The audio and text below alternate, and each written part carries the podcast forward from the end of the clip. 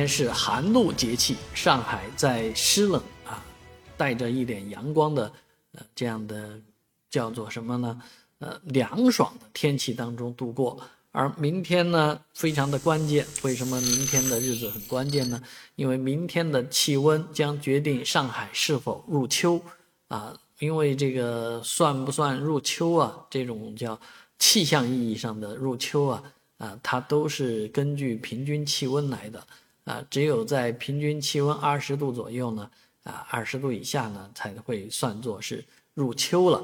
啊，事实上，上海呢这么多年一直都是春秋比较短，而夏长冬长，所以这个秋天即便进去呢，也很快将会出来。